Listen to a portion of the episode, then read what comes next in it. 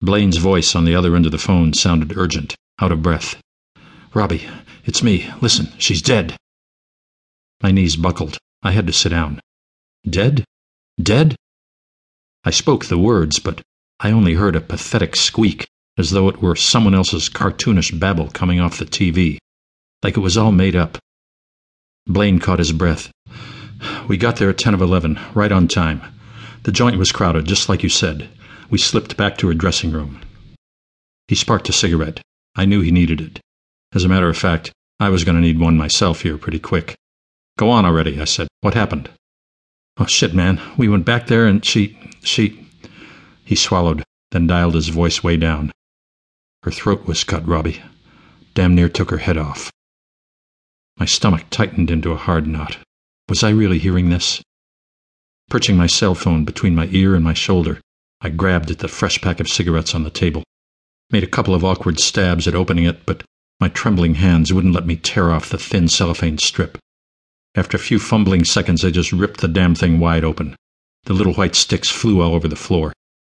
I reached down for one by my shoe, made an attempt at dusting it off, and fired it up. Then I said, Where's my money? It wasn't there. We looked as best we could. What the fuck do you mean by that? Oh, Carlos wanted to leave right away, but I pulled him back. The stuff from her purse was scattered around on the floor, and we didn't see any money, so we split out the back door. We had to get out of there. So you left without the money? Oh, man, we couldn't linger. She was lying there dead. She hadn't been found yet. There was blood all over the fucking place. We damn sure didn't want anybody walking in on us.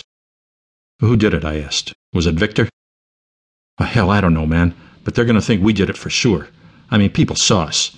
The bartender, one of the musicians backstage, they can ID us. A quick shot of nicotine, then, All right, all right, I said. Calm down. Nobody's going to ID you. Just lay low for a day or two till I sort this out. I swiped a finger across the phone, ending the call. A suffocating stillness drew down over my living room, making it hard to catch a full breath. For a second there, it felt as if there were no hands on the clock, like the whole world fell silent, flicking all the sound off, waiting for something. Or maybe I just went deaf for a minute. I didn't know. After a short, difficult drag on my cigarette, I walked over to the window. The winter night hung heavy over Key West, with thick clouds promising more unseasonable cold. A hard wind sliced through the coconut palms out in front of my house, twisting their soft fronds into stiff, angry silhouettes. A few blocks distant, the downtown lights of Duval Street barely glowed above tin rooftops.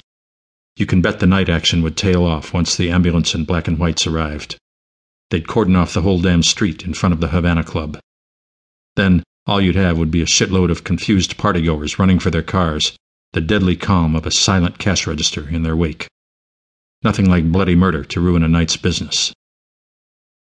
A draft slithered through the thin window pane, calling a damp chill into the room, the kind of chill that eats right through you if you're not ready for it, gnaws at you, hacks away at you, laughs at you, gets right inside your head if you let it. Outsiders are always shocked when these brief little cold snaps sweep down on us, driving the temperature down into the 50s. But those of us who were born and raised here, we get it, and we're ready. I wasn't ready for what happened tonight, though, and Olivia damn sure wasn't ready for it either. I scrolled through my cell phone directory for Elena's number Crushing out my cigarette, I punched it up, and within moments she answered. I switched to Spanish. Elena, it's Robbie. Hola, Rob, uh, get hold of yourself. I mean it.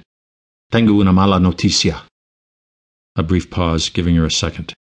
Then I said, Olivia's dead. I'd never had to make this kind of call before.